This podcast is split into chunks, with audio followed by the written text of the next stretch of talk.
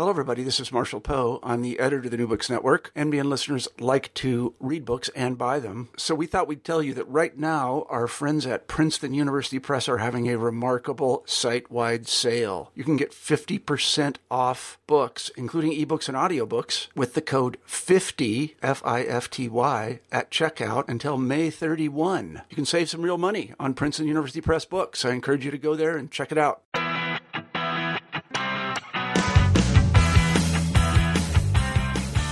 Hello, and welcome to New Books in Popular Music, a channel of the New Books Network.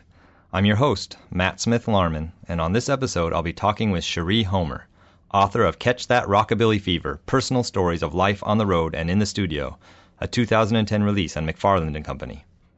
Rockabilly is a musical genre which began with the advent of rock and roll in the mid 1950s. It's a hard driving, guitar centered music with gospel, rhythm and blues, and country roots. Its earliest progenitors include Elvis Presley, Carl Perkins, and Wanda Jackson. And though it has ebbed and flowed in its popularity, it has never gone away. Along the way, it has gained and lost some artistically impressive artists the Stray Cats, the Cramps, the Paladins, and the Blasters, just to name a few.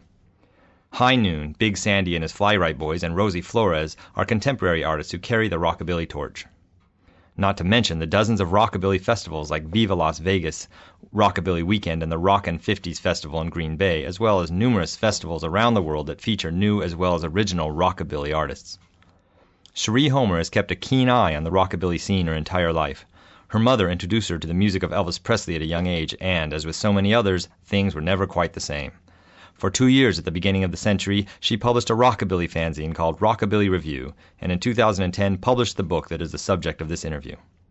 Rockabilly Fever is a compilation of biographical vignettes of 46 movers and shakers in the rockabilly world. There are classic Sun Records rockers like Carl Mann and Ed Bruce, Louisiana hayride artists such as Elvis Presley and Bob Luman, Arkansas cats like Ronnie Hawkins and Bobby Lee Trammell, Texas rockers like Buddy Holly and the Crickets and Lew Williams, California artists like the Collins Kids and Ricky Nelson, pioneers such as Narvel Felts and Laura Lee Perkins, revivalists such as Go Cat Go and Tex Rubinowitz, and contemporary rockers such as the Casey Sisters and Sue Moreno. Data for Homer's stories come from a multitude of personal interviews with the artists themselves as well as thorough scouring of the rockabilly literature. Cherie lives in Kenosha, Wisconsin, which is where I reached her for this interview. Well, hello, Cherie, and welcome to New Books in Popular Music. Hi, Matt. How are you doing today? I'm well, thank you. Um, so, if you could please start off with uh, telling us a little bit about your biography. Well, I got into uh, music because of my mother. She is quite a bit older than I am. I'm 32, and I hope she doesn't mind me saying this, but she's 72, so she grew up in the 50s, and she loved rock and roll and Elvis Presley and all those kind of people. And uh, when I was growing up, she used to play that kind of music for me all the time. She had a large, and still does, a 45 RPM record collection. So I would hear Fats Domino and Little Richard and Jerry Lee Lewis and Bill Haley and of course Elvis, a lot of Elvis and uh all those kind of people. And so I grew up listening to those guys and I didn't embrace that in school simply because um I was picked on in school and I didn't want to get picked on any further, so nobody really knew that I liked Elvis um, until I got older and figured, ah, who cares? You know, they're gonna like me regardless. If they do, they do. If they don't, they don't. Well, anyway, so by the time I got to college, um, you know, everybody knew that I liked Elvis, and if they heard an Elvis song, they'd say they'd think of me and whatever. So um, I started liking all that stuff um, probably when I was about a high school in high school a junior, I do believe, um, really getting into it heavily because we had moved to Michigan for a couple of weeks, and then when we came back, I helped reorganize my mom's 45 collection, record collection, and she was going through the songs like um, stuff by Carl Perkins and Ricky Nelson and Dale Hawkins and Wanda Jackson and then people I wasn't really familiar with, and we started listening to that stuff, and I really liked those people, and it just kind of developed. And then um, in 2002 I had bought a Sun Records compilation, and Sonny Burgess was on there, and Billy Lee Riley, and Ray Smith, and um, others. But I had basically bought it for the people I was familiar with, like Elvis and Carl Perkins and Jerry Lee Lewis, and I really got into the other people that I didn't know, like Sonny Burgess. I first when I first heard Redheaded Woman, I was like, wow, where did this come from? I just played it over and over and over again, and uh, so that got me interested in rockabilly and I started digging deeper. And then we went to the Ponderosa Stomp. When I say we, my mom and I went to the Ponderosa Stomp in New Orleans and saw Dale Hawkins and Joe Clay and um, Rocky Burnette and Paul Burlison and all these rockabillys, Scotty Moore and DJ Fontana and James Burton, guys that played for Elvis. And uh, then we went to the Green Bay Rockin' 50s Fest, and there were even more rockabillys on that show. And I did interviews there because I had started a, a rockabilly magazine at that time, or was about ready to start it. And so I did interviews with Buddy Holly's band, the Crickets, and the Collins Kids, and Billy Lee Riley, and all these people. And I ended up putting out my own magazine, Rockabilly Review, and I did that for a couple of years. I had eight issues with that, and that was really fun and you know really cool that those people didn't even know me, but they were willing to give me an interview. The first interview I actually ever did was um, Dale Hawkins over the phone, and then I did one in person with um, the Crickets that I couldn't believe, and my mom couldn't either. She had been listening, you know, as a child. I say a child, a teenager, um, to Buddy Holly's records, and then to be able to listen or see them in person was really a highlight for her. And of course, I knew who Buddy Holly was. I'm a big fan of his, and to be able to sit and talk to the crickets and, and get my questions answered, and you know, really feel like somebody, it was really a cool experience, something I'll never forget. So basically, that's what what happened, my transition into rockabilly. What made you uh, start up your uh, the Rockabilly Review, your your fanzine? Um, just because I had gone down to New Orleans and I saw these people in concert, like Dale Hawkins and Joe Clay and the others that I mentioned, and I thought, how many people know who these guys are? You know, and I knew they were up there in age, and I thought they need to have their histories preserved. You know, this music is so wonderful, and you know their history must be really cool because I know that they were from the 50s, and I love everything about the 50s. So I just thought that would be a, a neat thing to do, and I had writing experience because I graduated from the University of Wisconsin Parkside here in Kenosha with a bachelor's degree in English and a concentration in writing. So I had worked for their newspaper, college newspaper, and for their college. I internship, interned, I should say, um, with the college uh, magazine there, and I had taken writing courses and whatnot. So I thought I was, you know, skilled in that area. So I thought, you know, hey, why not, you know, start up a magazine. So that's what I did. And and how did you come to write this book then? What was the impetus for that? Um, well, it was my friend Ken Burke who wrote the foreword, really his influence, and my mom and other people. Um, I had been doing all these interviews, you know, for the magazine. I had acquired like probably a hundred interviews with different rockabillys and uh I had a kind of a backlog because, like I said, the magazine only lasted for two years. I couldn't get advertising, and it was hard to get um people on board to subscribe and whatnot. So that's why I ended up quitting working on it. It was just too expensive. Plus, I had breast cancer in 2004. So all around that same time, I quit it. It was from 2002 to 2004 that I had the magazine, but um, so I had acquired all these interviews, and everybody was saying, "Oh, you should write a book. You should write a book." And I thought, "Oh, I don't know. I've never done anything like that before." But thanks to my friend, he helped me um, propose a um, submission letter, you know, on a propo- uh, proposal and an outline and what have you. And I sent that around to like 50 different publishers and there were a few that were interested, but basically they told me, you know, I don't know what rockabilly is. I don't know how to market it. I don't think it would sell any books, so we're not interested. But then finally, McFarland came to me actually three times, I do believe, and they said, "Hey, do you still have that book idea? We're interested." So they knew what rockabilly is. My editor's a fan, and they gave me a pretty good deal um, in regard to you know being a writer for the first time, and they were really, really helpful anytime I had a question, they'd come back to me right away with an answer, and um, I was just really pleased. And I, I'm very pleased with how it turned out. And it's all over in different libraries, Harvard and Yale and Princeton and Dartmouth, and um, overseas, the British Library and the Library of Congress here in Washington D.C. and um, of course, a lot of public libraries, LA Public Library, and just all over. So it's really cool to think that my book is in that many different places. That is really cool.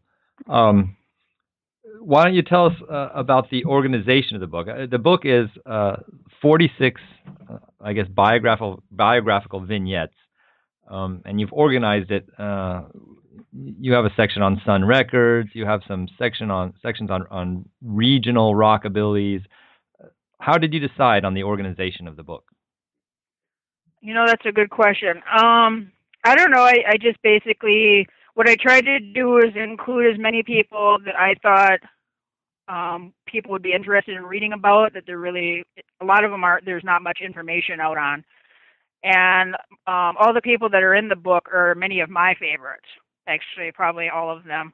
Otherwise, I wouldn't have included them. But um, uh, I just basically thought, okay, well, you know, you got Sonny Burgess and you got Ray Smith. They both recorded for Sun Records. So if somebody recorded for Sun, then basically they'd go in the Sun section. And Elvis wasn't put in the Sun section just because um, the Sun section was pretty large on its own, and the Louisiana Hayride section really wasn't. And I had so much information on the Hayride um, because I talked to the engineer Bob Sullivan, and he gave me a lot of background on how they recorded the show and the setup and the whole deal, and I wanted to put that in there. So I thought, well, I need to have a section on the Louisiana Hayride. So I ended up putting Elvis in that section, and um, with the Texas Rockabillys, those guys were originally from Texas, um, like Buddy Holly and Sonny West and Hugh Linval, and uh, Rockabilly Revivalists. Um, I think uh, who's in that section, Marti Brom, I do believe. Um, she kind of start restarted the rockabilly movement. The Dave and Deke combo, um, High Noon, people like that really kind of jump started the um, movement here in the states again back in the early 90s. So I thought, hey, that's a good section to put them under, and um, that's kind of the basic idea. I just, you know, I thought of their biographies and where they would most likely be placed. Right. Um, now, I hope this isn't a redundant question, but how did you decide uh, which artists to cover? Because obviously, there are some very famous people, say Carl Perkins or somebody who you don't put in the book, and some others that most of us have never heard of. Well, um, that's that's the problem in regard to um, logistics. I mean, there's so many rockabillys. There's thousands and thousands, probably even some that I'm not aware of. So, I mean, my publisher had to put a limit on how many people I was going to include. I mean, you can only have a book so big, you know. And I'm actually going to have a follow up. Um, I'm working on a Ricky Nelson book right now. I know you're probably going to ask that later, but I'll throw this in now. I'm writing a Ricky Nelson book right now, and as soon as I get finished with that, it's going to be a follow up to the Rockabilly. Um, to include people that weren't included in the first one, like Dale Hawkins and Carl Perkins and Conway Twitty and you know guys like that. So um, basically what happened was my publisher requires this of everybody that I interview or get a photo from, they want to sign permission slip. Well, some of the people that I interviewed would not sign a permission slip, so therefore they weren't included. Um, for whatever reason, I don't know why they didn't sign a slip if they didn't get it or they just didn't want to be included or whatever. Or um, it could be that uh, this happened also. Um, that I didn't have anyone to talk to that would give me any fresh insight. I didn't want to write the same thing over and over again. I know people have given me uh, critique in regard to, oh, well, why did you put Elvis in there? Why did you put Buddy Holly in there? There's so much written about those guys already, and the Elvis section is just kind of there. You know, it's not really saying too much. But I, I'm I'm very pleased with the way it turned out. I mean, the Elvis section, I thought you know, because I had interviewed Bob Sullivan and he had never been interviewed before, as far as I know, um, there was some new things about Elvis that was put in there, you know, that I hadn't seen before. And uh, anyway, you can't have a book on just straight ahead rockabilly. And I'm not trying to downplay rockabilly at all because I love it. It's the music that that's my favorite, but you have to kind of put more mainstream artists in to sell a book and basically, you know, that's what I do for a living. So I have to sell books. Um, so I put Elvis in there and Ricky Nelson and Buddy Holly and people that would stand out to the regular person because unfortunately they don't know who the Collins kids are, Sonny Burgess, or they should, but they don't, you know. And um, I had to throw in some more popular stars, but that's why Carl Perkins and Johnny Cash and you know some of the bigger names aren't in there. Um, hopefully, you know, like I said, some of those guys will get in the next one. Right. Um, here's a more general question then.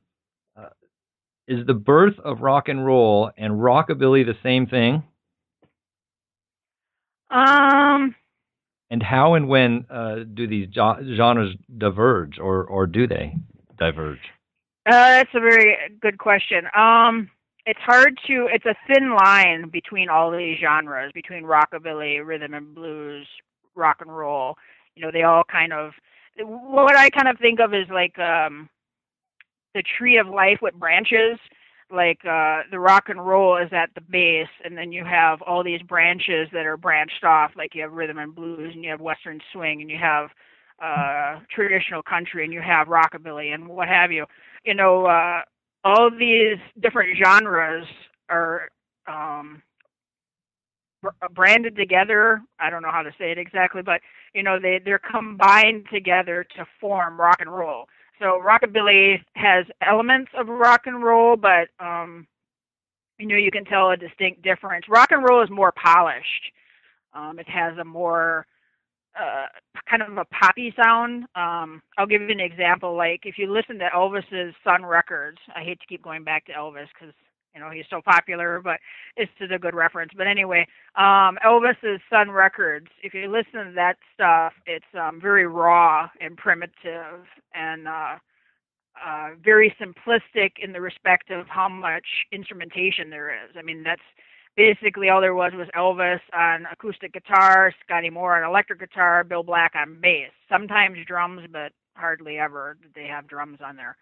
Um, so basically, that was your lineup. But then he went to RCA. He started in '54 at Sun. By '56, he was at RCA, and he had um, a piano, and he had the Jordanaires, and he had um, drums with DJ Fontana, and he had you know a more you know elaborate sound, more um, uh, smoothed out and more uh, um, pop, I guess what I was saying before, like his Heartbreak Hotel. If you listen to his first song, That's Alright Mama, in comparison to that um, Heartbreak Hotel by the time he gets to RCA, his first single on RCA, there's a dra- uh, drastic difference.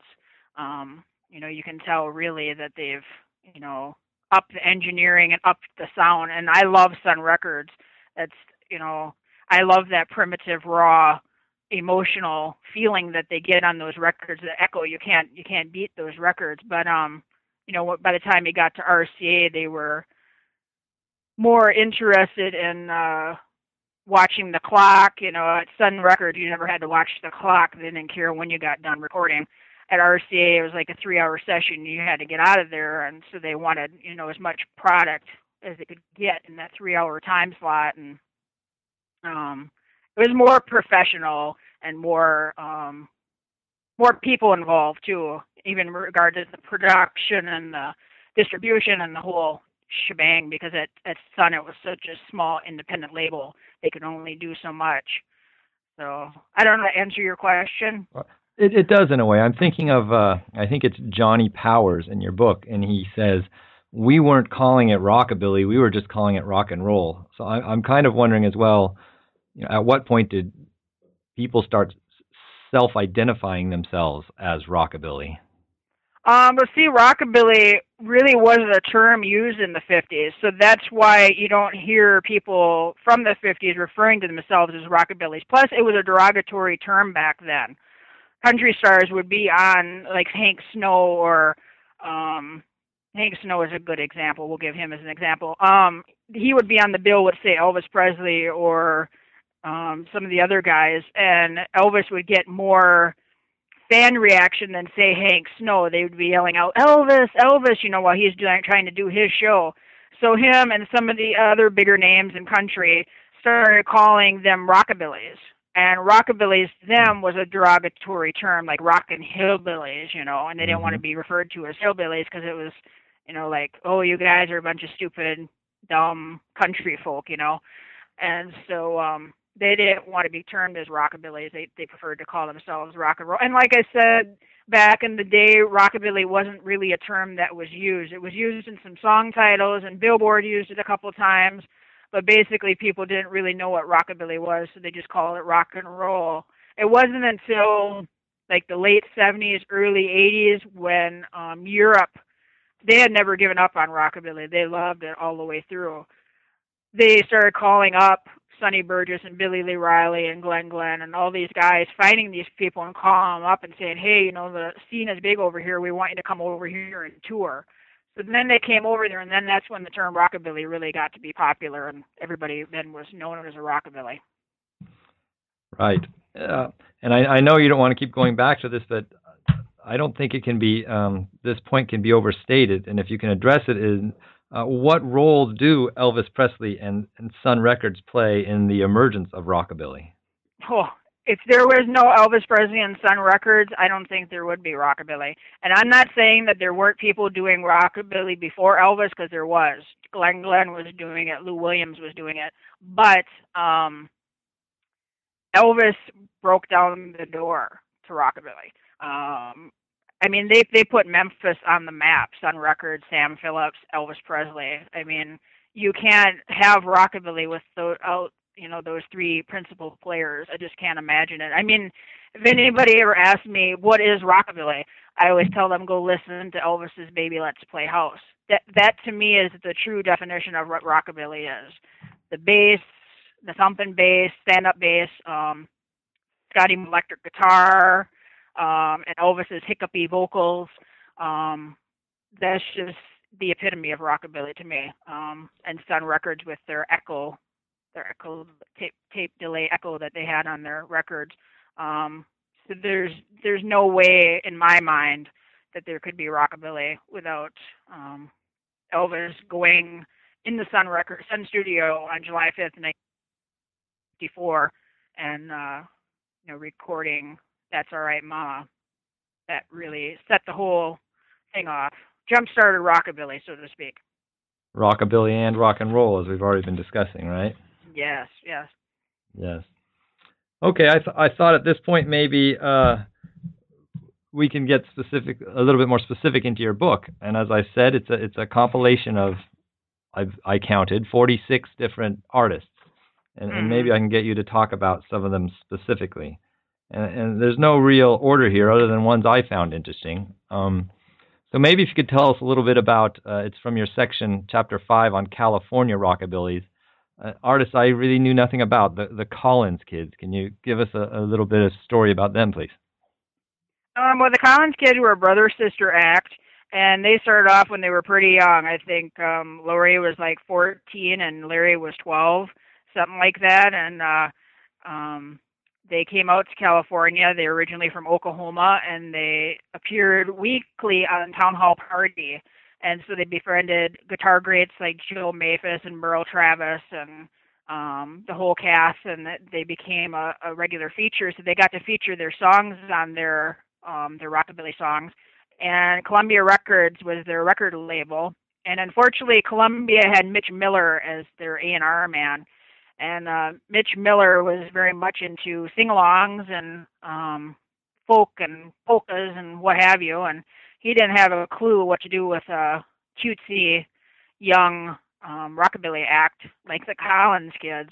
So they were pretty much um, sidelined to um, do novelty songs and stuff they really didn't want to do in the beginning at least. And then they kind of rebelled and said hey we want to do our own stuff you know? So then they started writing their own material and doing really hot numbers like Hoy Hoy and Hop, Skip and Jump and Mercy and um Whistle Bait and you know all these really great rockin' songs and um it's unfortunate that they didn't get the they I don't know if they really got any airplay. I know that they were on like Steve Allen and Ed Sullivan and places like that, but they didn't have any charted singles, unfortunately, and that's probably because of the promotion from Columbia.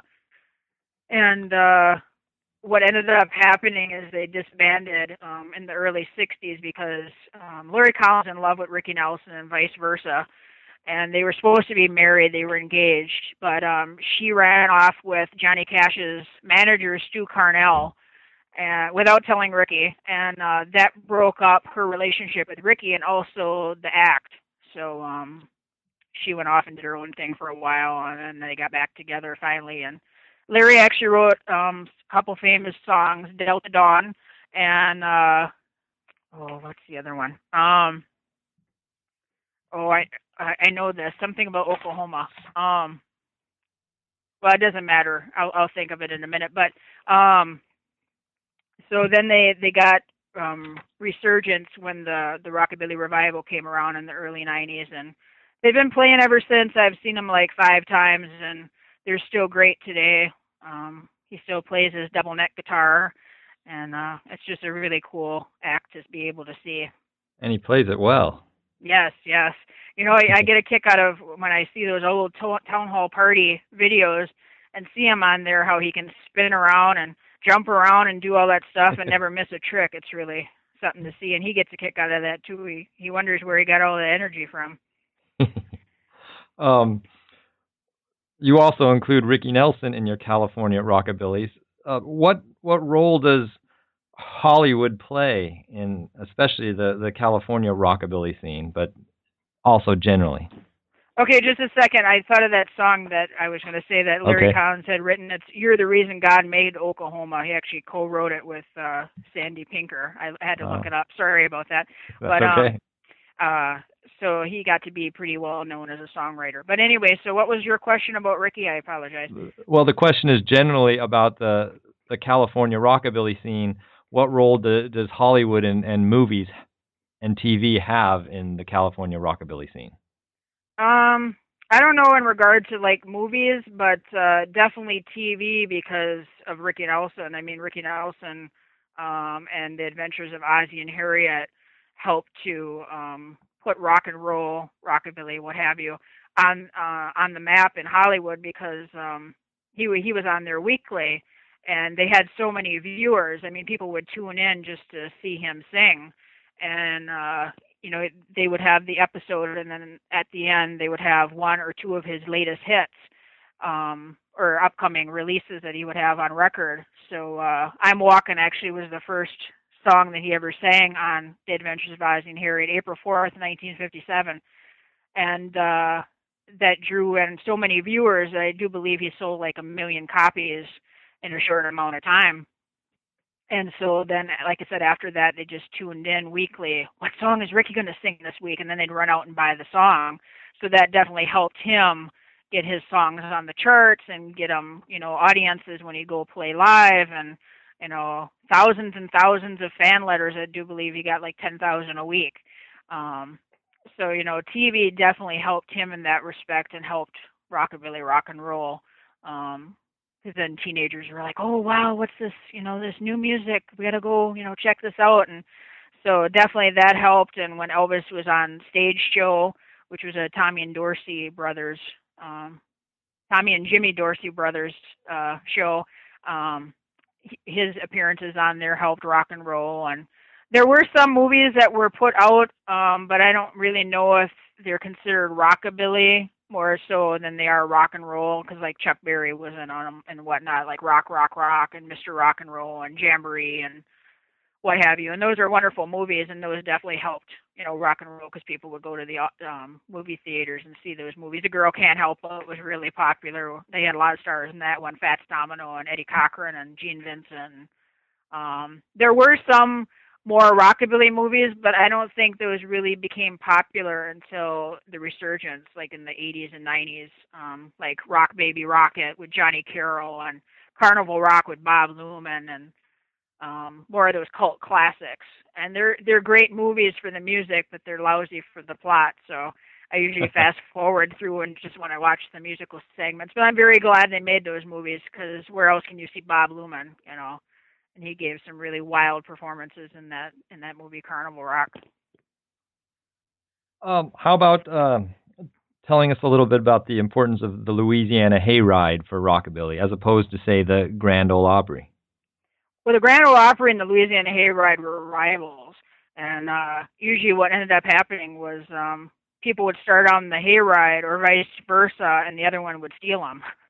Um, like that happened with Hank Williams. Anyway, um, the Louisiana Hayride was definitely more um, akin to accepting rockabilly performers, whereas the Grand Ole Opry was strictly country. You know, they wanted um, George Jones and uh, Jim Reeves and, and you know people like that. and Hank Williams. Um, I'm not saying the Louisiana Hayride didn't have country acts. It certainly did. It had Faron Young and it had Hank Williams. It had Jim Reeves, but it was more known for bringing in rockabillys and accepting rockabillys. Um, Carl Perkins appeared on there. Wanda Jackson. Elvis was a regular. Bob Luman was a regular. James Burton got his start on uh, Louisiana Hayride. So um, definitely had a big impact on rockabilly and bringing in the teenagers. Um, you know, once the young people left the hayride, the teenagers didn't attend anymore. And it's kind of funny. Before they came in, it was basically an older crowd. Um, but then Elvis showed up, and then the older crowd left, and all the teenagers showed up. So um, they brought in the younger crowd and the um, record buying public at the time, you know, the teenagers who would go out to the jukeboxes and the record stores and buy their records and go to the shows and whatnot. So um, the Louisiana Hayride was very cool in that respect that they accepted rockabilly and um, played rockabilly and recorded rockabilly. I, I mean, they didn't record actually there, but KWKH um, is the one that aired Louisiana Hayride, and KWKH wasn't too far from um, the Hayride. It was actually there in town in Shreveport and it recorded some of the greatest rockabilly songs ever recorded. Susie Q by Dale Hawkins, and um, a couple of recordings by Bob Luman, and um, you know different things by different people. Um, and they had a, a local radio show that they aired every morning. Maddox Brothers and Rose came on their um, Sunday mornings right after the hayride Saturday night. So they did a lot. You know, the, the city of Shreveport um, helped definitely to contribute to the whole rockabilly movement with the Louisiana Hayride and KWKH. Uh, one of the artists you have in your Louisiana Hayride section is Wanda Jackson. Can you tell us a bit about her, please?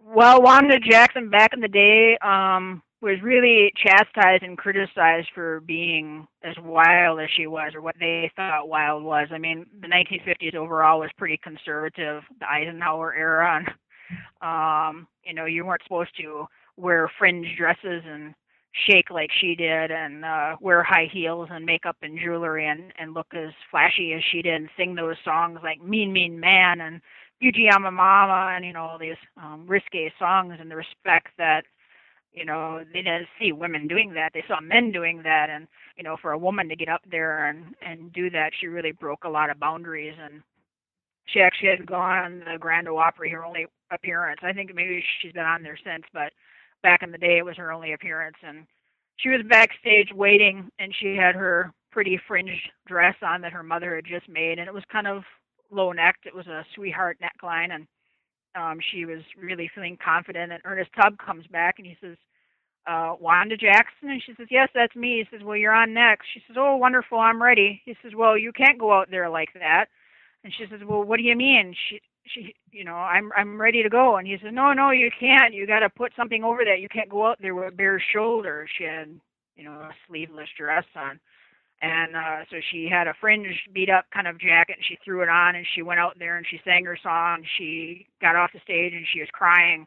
And she said to her dad she says i'm never coming here back here again. Let's get out of here. You know she was so embarrassed that you know they wouldn't allow her to appear on the Opry like that she helped pioneer, um, you know, the rockabilly women's movement, so to speak, because uh, she was one of the first ones to do what she was doing and have that growl in her voice and that um, raw edge, you know, that most of the guys were doing. And uh, for her to get out there and say, "Hey, women can do it too," you know, that was pretty cool. And she just got inducted into the Rock and Roll Hall of Fame, I do believe, last year or the year before, which was really cool. And certainly deserves. She deserved to be in there a long time ago. So it's very, very good Right. for her. So uh, we can segue a little bit. Can you tell us a little bit more, if there is more to say about uh, the role of women in rockabilly throughout Well, its there- history? Well, there weren't that many women to begin with. Like I said, there was Wanda Jackson, and there was Lorrie Collins from the Collins Kids, and Janis Martin. Janis Martin got a lot of um, criticism too because she used to sing on stage barefoot, and she was actually dubbed the female Elvis. In fact, I think a lot of people are called that, but um, I think she was the first one to get called that. And uh, there were others too. Um, Jerry Lee Lewis's sister, uh, Linda Gale, she did some rockabilly, and Barbara Pittman, and there were a handful. Laura Lee Perkins, she's in my book. There were a handful, but um, basically, like I said, in the 50s, uh, women were considered to be um, more submissive and should stay at home and raise the children and and be a housewife more so than getting out on stage and shaking and rocking and singing those wild songs and traveling on the road and whatnot. So um and it's a hard life too, you know, going from city to city and not making much pay and having to, you know, clean up and dress up maybe in a bathroom stall and don't know where you're going to sleep that night or if you're going to get paid and you know it, it's rough so um for those women to be troubadours like they were you know it took a lot of guts and and you know really showcased um you know that they had enough wherewithal to be out on the scene like that. And like i said it, it influenced a lot of people after that. I have kim Lenz and marti Brom in the book and they were influenced by wanda and Janis. and um there's many many more females now on the scene probably more today than ever. Um i was a friend of mine was going to write a book actually on the women of rockabilly and uh I had given him a list of all the rockabilly females that I could think of, and I couldn't believe how many there were. There's probably like at least a hundred that I know of. So it, it's really cool to see, you know, women getting out there and and singing and performing and um, showcasing their talents too, because there are a lot of talented female rockabillys out there. Sure. Um, now, maybe we can go back to the the Sun Legends section uh, now. Um, in doing a little bit of research, mainly you know looking up artists online and listening to their music, one one that I found interesting was Carl Mann. Can you speak about him a little bit, please? Um, well, Carl Mann is from Jackson, Tennessee, and uh, he started out. I do believe he was like 17 years old, and he recorded there at Sun. He was one of the last artists, or I actually think the last artist to record at Sun um, before they transferred over to uh, Philips International um, that label. It was still in Memphis, but it was a different label. And uh, he did Mona Lisa, and Mona Lisa was um, a big hit for Nat King Cole back in the 40s. And Carl rocked it up. He put a more rockabilly feel to it, and uh, got to be pretty big. I do believe it was number 20 on the charts. And uh, he got a lot of fame from that, touring around the country and um, performing for different audiences. Like he uh, actually did the summer dance party, which was a knockoff on the winter dance party that killed Buddy Holly, Ritchie Valens, and uh, the Big Bopper. So he got to play the same venue there in Clear Lake, and he saw their signatures on the wall and whatnot. He took the same um, tour, you know, like the same cities that they hit. And uh, actually, a little side note in regard to Mona Lisa, um, Carl actually recorded it, but it wasn't released. Sam Phillips sat on it. So while he was sitting on it, um, Conway Twitty got word that he had recorded it and it hadn't been released. So Conway released it. And um, I think it actually became a bigger hit for Conway than Carl. And then Sam was like, oh, I think we better get this out. So then he finally released it. But um, I don't know if it would have been released otherwise if it hadn't been for Conway Twitty recording it and releasing it and having, you know, a bigger hit with it. But Carl's a great guy, and uh, he just started up touring again recently for a long time, like 20, 30 years. He wasn't doing anything, and um, he got back into it recently. And I'll actually be seeing him in September. He's playing the Rockin' E Jamboree in Green Bay. I've seen him before, and he sounds today as good as he did back in the 50s. So it's really cool to see him and you know these other people still playing. A lot of these uh, original artists they kind of stopped around you know in the early 60s or so and and did all sorts of odd side jobs and, and they've only been coming back in the last 15 or 20 years right? Yes. Well see what happened is um after 58 rockabilly died here. Um i mean you'd have a hit here i mean a song here um every now and then that might be rockabilly but basically you know was forgotten about the beatles came over in the british invasion and bob dylan and what have you So in 58, that was probably the last time that it was charted on the Billboard charts. And uh, then teen idols came in, like Frankie Avalon and Fabian, and you know those kind of um, singers. So it, it made for a change, and a transition in the music scene.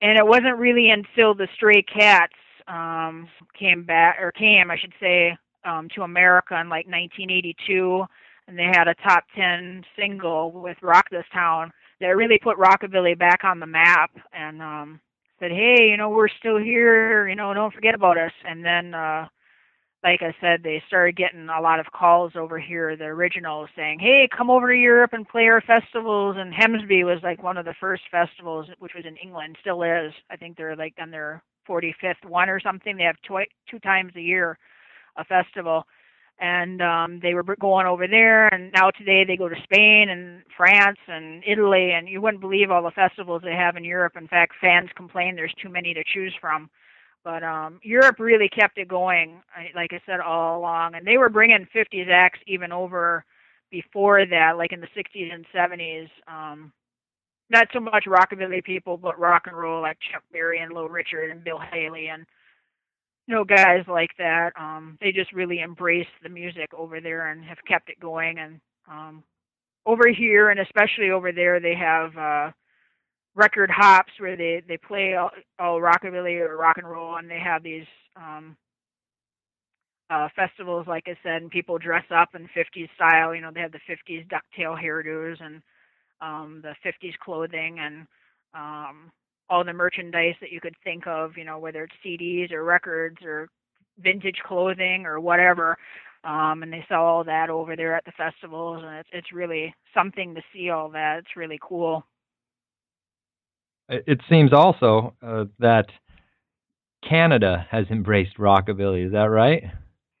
Um, I'm not too familiar with what's going on in Canada. I mean, I know some of the rockabillys have toured there, like Art Adams is pretty successful there, and I've heard some of the other people, but um, I don't know. I'm I'm not too familiar. I know Ronnie Hawkins lives there. He's retired now, but he had a pretty good thing going on there for a while, and some of the other guys. Um, did get popularity in Canada after it kind of died down here in the states, like Ray Smith and Conway Twitty, and of course Ronnie Hawkins. So, um, yeah, in the early '60s, I would definitely say they embraced it, and they might even be so today. But um, I don't hear that much about what's going on in Canada. It's mostly over in Europe and Australia, even Japan. Um, rockabilly is pretty popular over there. They have festivals over there. I suppose my Canada question was, was was meant to be a transition into a discussion of Ronnie Hawkins. Can you talk about Ronnie Hawkins a bit? Um, well, from what I hear, Ronnie was quite a performer back in the day, and uh, I didn't get as much information as I would have liked to. Um, I thought I had more, but then I went back and listened to the tape, and I was like, oh, oh.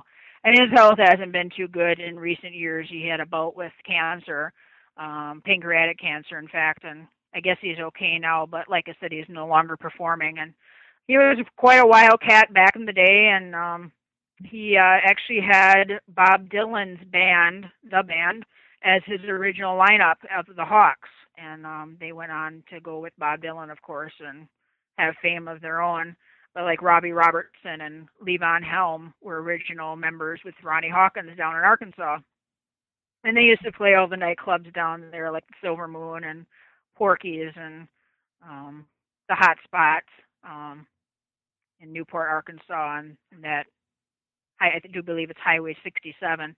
All the clubs along there. So um, they they were he was pretty pretty cool. I I uh, have stories about him, but I don't think I'll share them because they're um, kind of kind of embarrassing. But uh, he was he was quite a entertainer. I mean, he used to jump around and do splits and crawl on top of stuff and kind of like Ray Smith, you know, I talk about him in the book, and he was another seemed to be a wild one, you know, hanging from the rafters and doing whatever, you know, just to get the audience entranced. So, um, there are there are a couple places in your book, one or two places where there is this connection made between uh, someone says that rockabilly was the the punk rock of its day or some such thing. Um, you know, maybe really we were talking earlier about distinction between rock and roll and rockabilly if there is one. Was rockabilly maybe a little bit more the wild side of rock and roll maybe?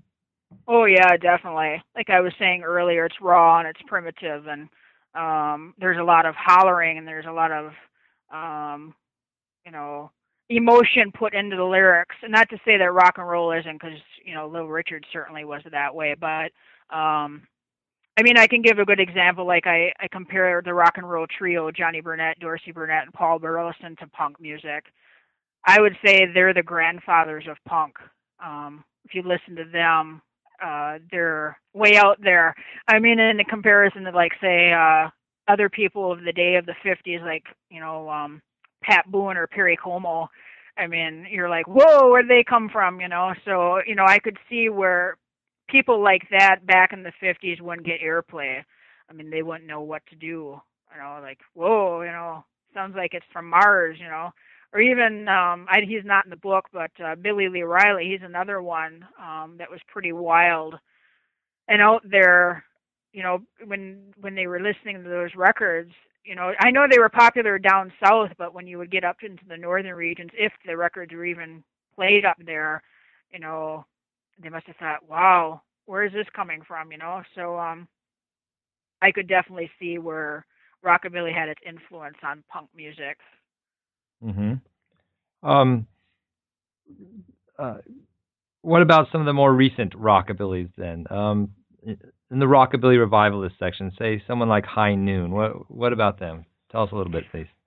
Well, High Noon um, has had a lot of success on their own, but they also played with Ronnie Dawson, and they got a chance to play a couple times in the Conan O'Brien show, which was really cool. And uh, Carnegie Hall they played, um, so they've gotten you know some success in that respect. Um, they were one of the bands that started off in the Washington D.C. area, and there was a real resurgence of rockabilly in that particular area with Go Cat Go and High Noon and Tex Rubinowitz and Billy Hancock and um, Danny Gatton. You know, it was a, a circulated. Some spots in America have you know a lot of rockabillys, like um, L.A. and um, Austin, Texas, and Washington D.C.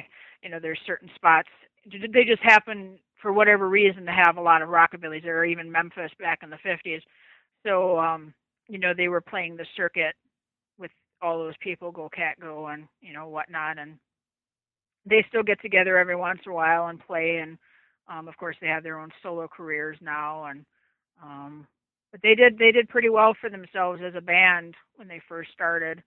Um, and like I said, they were one of the first ones to really get things going again over here, and getting um, uh, you know shows put together where it was all rockabilly and festivals here in the states and and whatnot. And and another interesting one from the revivalist section is Tex Rubinowitz. He seems like he was a might have been a little bit older than a lot of the other revivalists. Is that right? Yeah, yeah, and he is, and uh, it was really difficult for me to get an interview out of him because he's real reclusive nowadays. He's upset with um, what happened with him in regard to the the music industry, and he's, you know, and this is uh, point well taken. He thought that he should have been a bigger star than he was, and he wasn't, and uh, it kind of has bittered him. Um, so he's real reclusive. And for me to get an interview, I, I was really proud of me myself for that. And um, he really gave me an extensive interview. And he's he's a pretty nice guy, and um, he did some cool songs, you know, back in the '80s and um, whatnot. So I don't know what else I could say about him except you know he was part of that. Um, Wait you say he was upset about what happened to him in the industry. Do you, can you go into more detail about that? Um, just that he didn't have any hits, and that you know he wasn't really too much embraced outside the Washington D.C. area, and you know that sort of thing. So he thought he would be, you know, more popular than he was. Right. Um, not to interrupt, but can I talk about two different artists? Because I told my friends that I would. So. Please do. This is a, this is a great time for you. Here, here's a question. Okay. Cherie, can you, why don't you pick a few artists off out of your book that I haven't mentioned to talk about, please? Okay. Um, well, one of them is Glen Glenn, and uh, he had a song um, called Lori-Ann, which was more kind of a poppy song, but you know he did rockabilly certainly too. And uh, Lori-Ann was actually number one in L.A. and in Hawaii, and it was featured on American Bandstand, and uh, they wanted him to come on American Bandstand and perform it, but uh, he was stationed in the army at the time and the army wouldn't allow him to get discharged temporarily to go there so he couldn't promote his record and therefore it didn't get any chart success nationwide which is really a shame but he had some really cool records back in the day and he got to play with Maddox Brothers and Rose and he has some of their nudie suits still in his collection, the famous nudie suits with the rhinestones and the sequins and embroidery. And um, he did Everybody's Moving, and he had uh, uh, Eddie Cochran's bass player as his own bass player, and he did a lot of the um, uh, shows, you know, out in California. There were other things besides Town Hall Party, and he did, you know, some of those other local shows there. And his cousin is Porter Wagoner, so he got to tour with him and um, got to get to know a lot of the country stars and whatnot. And then there was another artist that I wanted to speak about, um, Larry Cole. He's actually the last artist in the book, and he lives out in Las Vegas, and um, he does rockabilly, um, and he actually um, tries to combine a little bit of uh, country rock into his music too. He does a lot of his own stuff, but he plays the Jackson Rockabilly Festival every year, and uh, he'll do songs like um, that are Elvis's or Carl Perkins or you know Conway Twitty. And uh, he was inducted into the Rockabilly Hall of Fame in 2006. He was actually the youngest member. And when he started his career in '92, he got to open for Carl Perkins, which was a big highlight for him, and got to become friends with him. And Carl was kind of a mentor. And uh, Ronnie McDonald, um, he uh, um, uh, opened for him on a couple shows and got to do um, Fan Fair in Nashville with him a couple times. So um, he's just a really great artist, and uh, hope that he gets more popularity that he has in recent years. He's just basically played here in the states, out like in Las Vegas or in Jackson, Tennessee, and Memphis area. But I hope that you know other festivals latch on and and uh, check out his act. And he, he simply goes by Cole, is that right? Yeah, now it is. Yeah, but his real name is Larry Cole, so that's why Right. I said that. But um, yeah, he goes by Cole nowadays. Right.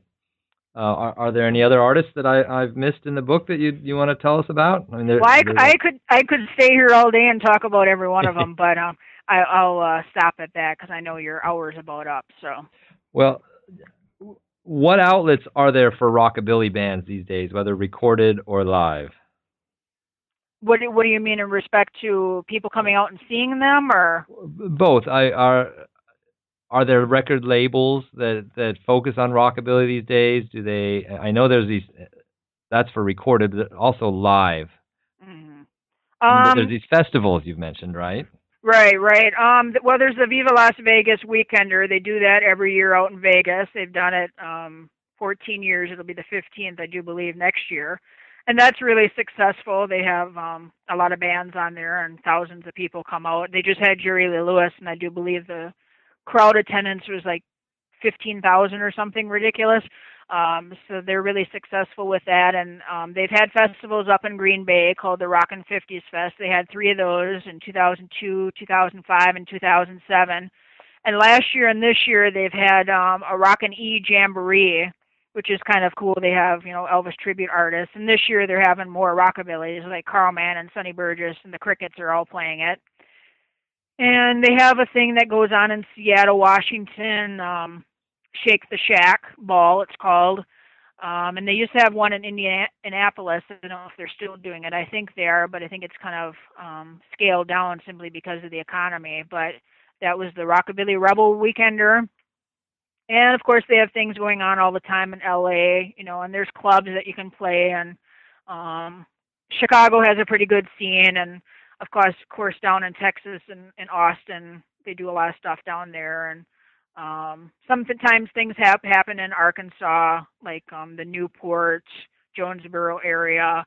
Memphis and Nashville sometimes have things going on. So there's several places to play, and of course over in Europe, um, there's you know so many festivals to play in clubs, and New York, there's places there to play, and um, so I think rockabilly is definitely making a comeback. I mean, I'll get fashion magazines and there'll be sometimes references to rockabilly clothing, like the style was rockabilly, or there was even an article about Wanda Jackson's recent album in there, giving it high praise in Elle magazine.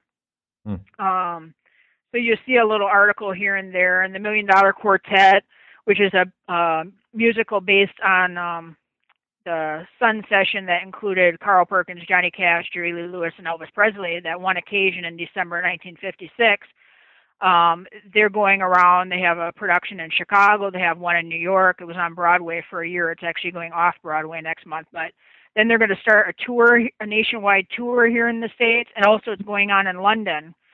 So that's really cool for rockabilly, and um, just little things here and there that you know come up, and so there is quite a bit going on. I wouldn't say it's um, lucrative in regard to money. I mean, there's really not that much going on for um, the legends get paid really well, but unfortunately, the newer artists don't.